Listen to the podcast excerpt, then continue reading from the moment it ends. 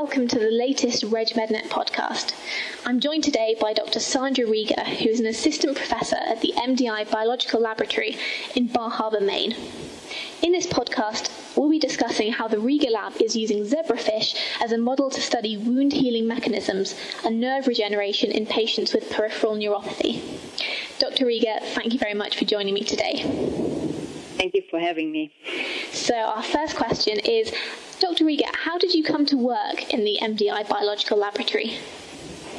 Um, so, when I was a postdoc, um, I, I looked at uh, potential positions, independent investigator positions.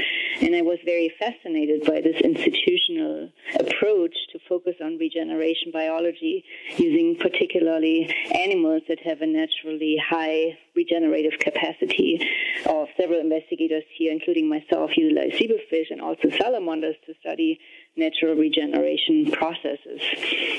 I'm personally uh, interested in the zebrafish, especially the larval and developing zebrafish, because um, they have a very high regenerative potential, but they also are transparent or optically clear, so we can visualize regenerative processes in the living animal. And um, I'm utilizing time-lapse imaging primarily to look at um, sensory nerve regeneration and wound repair processes. And so I'm really, um, I, I like to look at these animals and see what is going on. It makes it very powerful. Fantastic. And just what is it that interests you in uh, wound healing and regenerative medicine? Um, so I'm, I'm generally interested in trying to identify um, um, medications or treatments for human diseases, but I'm also looking in, at the basic mechanisms of wound healing and regeneration. Um, when I was a postdoc in the lab of Dr. Alvaro Sagasti at the University of California in Los Angeles, I started to look at uh, mechanisms by which uh, wounds heal, and I became very interested in the role of sensory nerve endings in this process. There's very little known in this field about how sensory nerve endings interact with, with wounds and particularly skin cells. And so I discovered at the time that if you injure an animal by for example, in zebrafish, because they regenerate really well their fins, we simply cut off the fin or we amputate the tail fin. And what I found is that these nerve endings regenerate really well after I amputated the tail fin.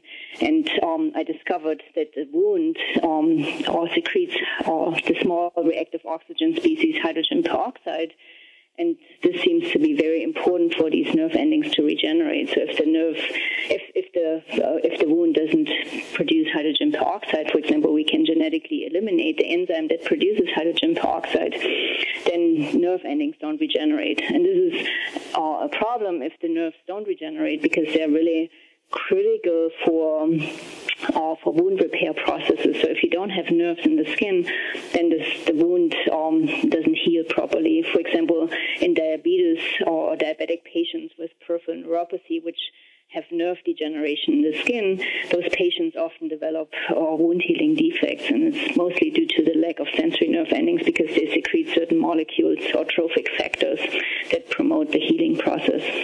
And so I'm very interested uh, in those mechanisms. How do the skin interact, or how does the wound and the skin cells interact with the nerve endings? Lovely, thank you. And so you briefly mentioned in your introduction, but why are you using zebrafish as a model for your studies as opposed to mm-hmm. other model organisms such as the mouse? Yes.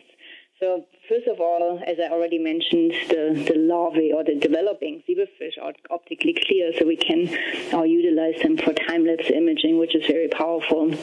But they also, compared to mice, or if you mate fish then you get hundreds of eggs from a single mating, which is very good because you can utilize a lot of different animals at the same time, which um, gives you a higher number of, um, of statistical power. Um, the other thing is they've developed really rapidly. So I can, when I've made the, um, the, the, the, parents and I collect the eggs, within two days I can already start doing the analysis because the larvae are already old enough for me to do, they, they have already developed to a, a, a critical point where I can do my analysis. And because these fish have a very high regenerative capacity compared to mammals, they are also very good um, to study those regenerative processes. And the last thing, what I think is also very powerful is that it has been found that about 80% of the disease genes that are known to cause diseases in humans also exist in zebrafish. So it's really, we can use the model to really compare um, diseases uh, and, and learn from it to apply to humans. Interesting. Now, what are some of the challenges that you've come across in your research? Yeah, I think one of the big challenges is that zebrafish research is still not as well as accepted as mice. So it's very difficult or more difficult to get funding if you do zebrafish research compared to mouse research.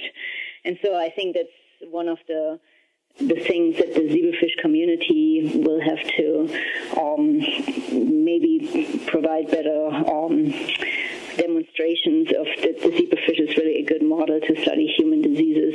And um, actually, the, the National Institutes of Health the, in the United States has recently um, also offered some workshops um, that are specifically geared towards translational research from zebrafish towards human um, research or to- towards human um, treatments, which is called From Tank to Bedside. And um, so I think at least the National Institutes of Health already have recognized that zebrafish are good models to study human diseases, but there's still challenges in terms of funding to get um, yeah, funding.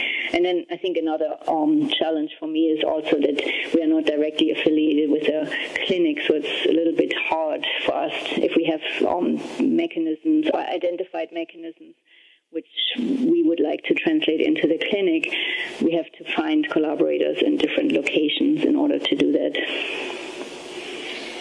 Fantastic.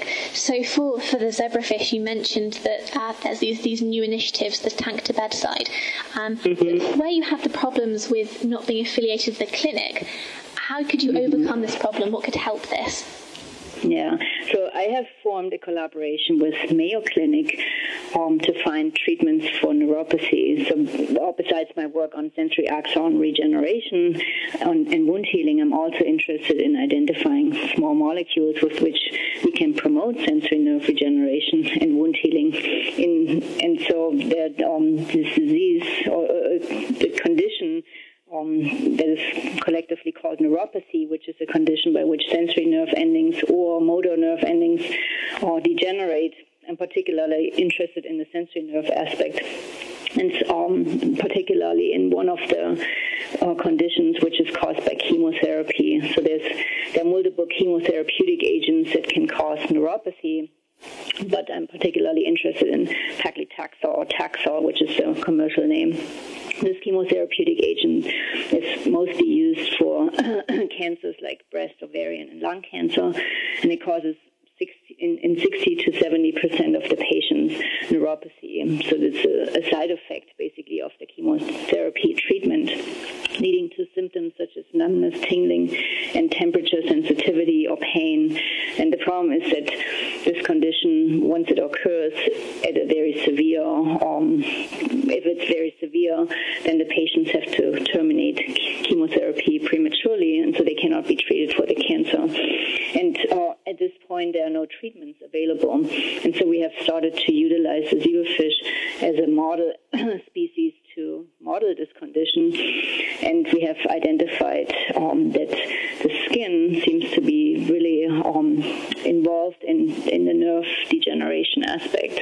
We found that our treatment of the fish with paclitaxel causes the skin to disintegrate because of um, an increased activity of a um, metalloproteinase, which is a matrix degrading enzyme that uh, exists specifically in the skin. It's called MMP13. And we found that this upregulation or uh, increased activity of MMP13 seems to uh, degrade the matrix in the skin, and this then leads to nerve degeneration. And so we we can in fish block MMP13 activity with compounds that we have identified, which uh, then also prevent axon or sensory nerve endings to degenerate, and they can also partially restore their regeneration.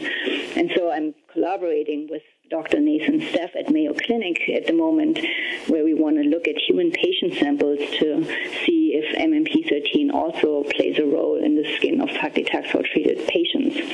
And if so, if this is successful, then we can hopefully uh, do some clinical studies to see if we can use those inhibitors of MMP13 to treat patients. Wow, amazing. So yeah.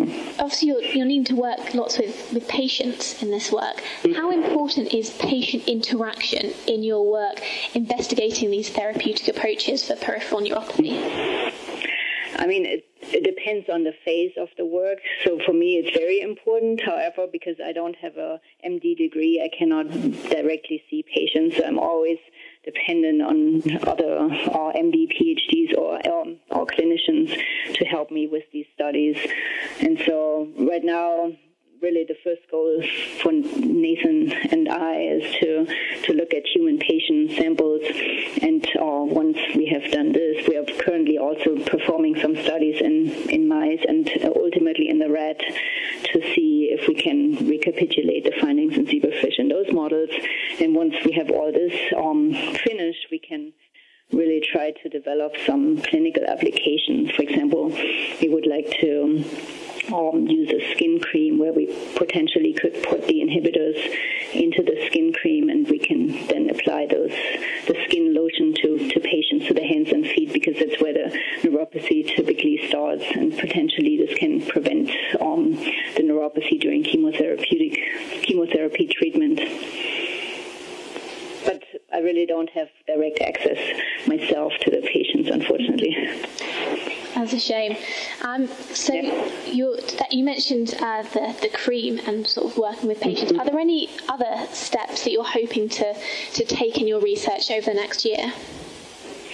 Um, really, we right now we are starting to look at the at mice and also rat models. I've applied for funding, hopefully, uh, which I will get, to look at rat models because they seem to mimic better um, neuropathy than the mice. And so um, this will be a really important step to to treat, for example, these rats with the inhibitors, and also do skin analysis to see if MMP13s are regulated or active in the in the skin of paclitaxel treated rats and then we're to in, inject those inhibitors into the rat and see how they work and if they work. And um, that's really my, my uh, most important goal within the next few months to do the, those um, studies. Great. Uh, now, looking further ahead over the next 10 years, where do you see the field of regenerative medicine for, for wound healing and uh, nerve regeneration? Um, I hope that with the findings that I um, established that the, the, interactions of skin and sensory nerve endings um, that these are really important that potentially also for for um, degenerative aspects of nerve uh, um, nerve degenerative aspects that hopefully um, people can look more into the mechanisms and that um, also new treatments can be found for other diseases. Our inhibitors also seem to, um, the MMP inhibitors also seem to prevent wound healing complications in the presence of um, paclitaxel treatment in the fish. And so there could be a potential application for wound healing aspects as well.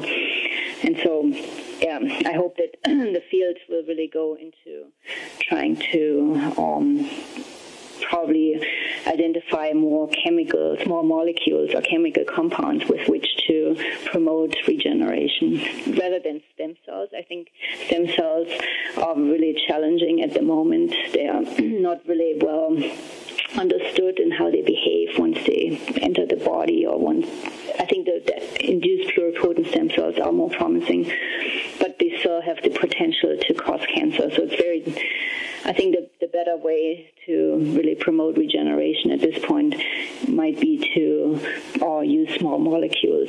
And there's a lot of research now going on to identify small molecules with which to promote regeneration. Fantastic. And my final question for today's podcast is Are there any conferences that you're really looking forward to this year, or any other research that you're going to be looking out for? Um, I definitely um, participate in the Gordon Conference for Tissue Repair and Regeneration, which takes place every other year in New Hampshire, which is also taking place this year. and then probably the Society of Neuroscience meeting in in November in 2017. Fantastic. Uh, and if any of our listeners are interested in uh, the Society for Neuroscience event, um, our wonderful Neurology Central website will be covering that extensively, so do look out for more information there.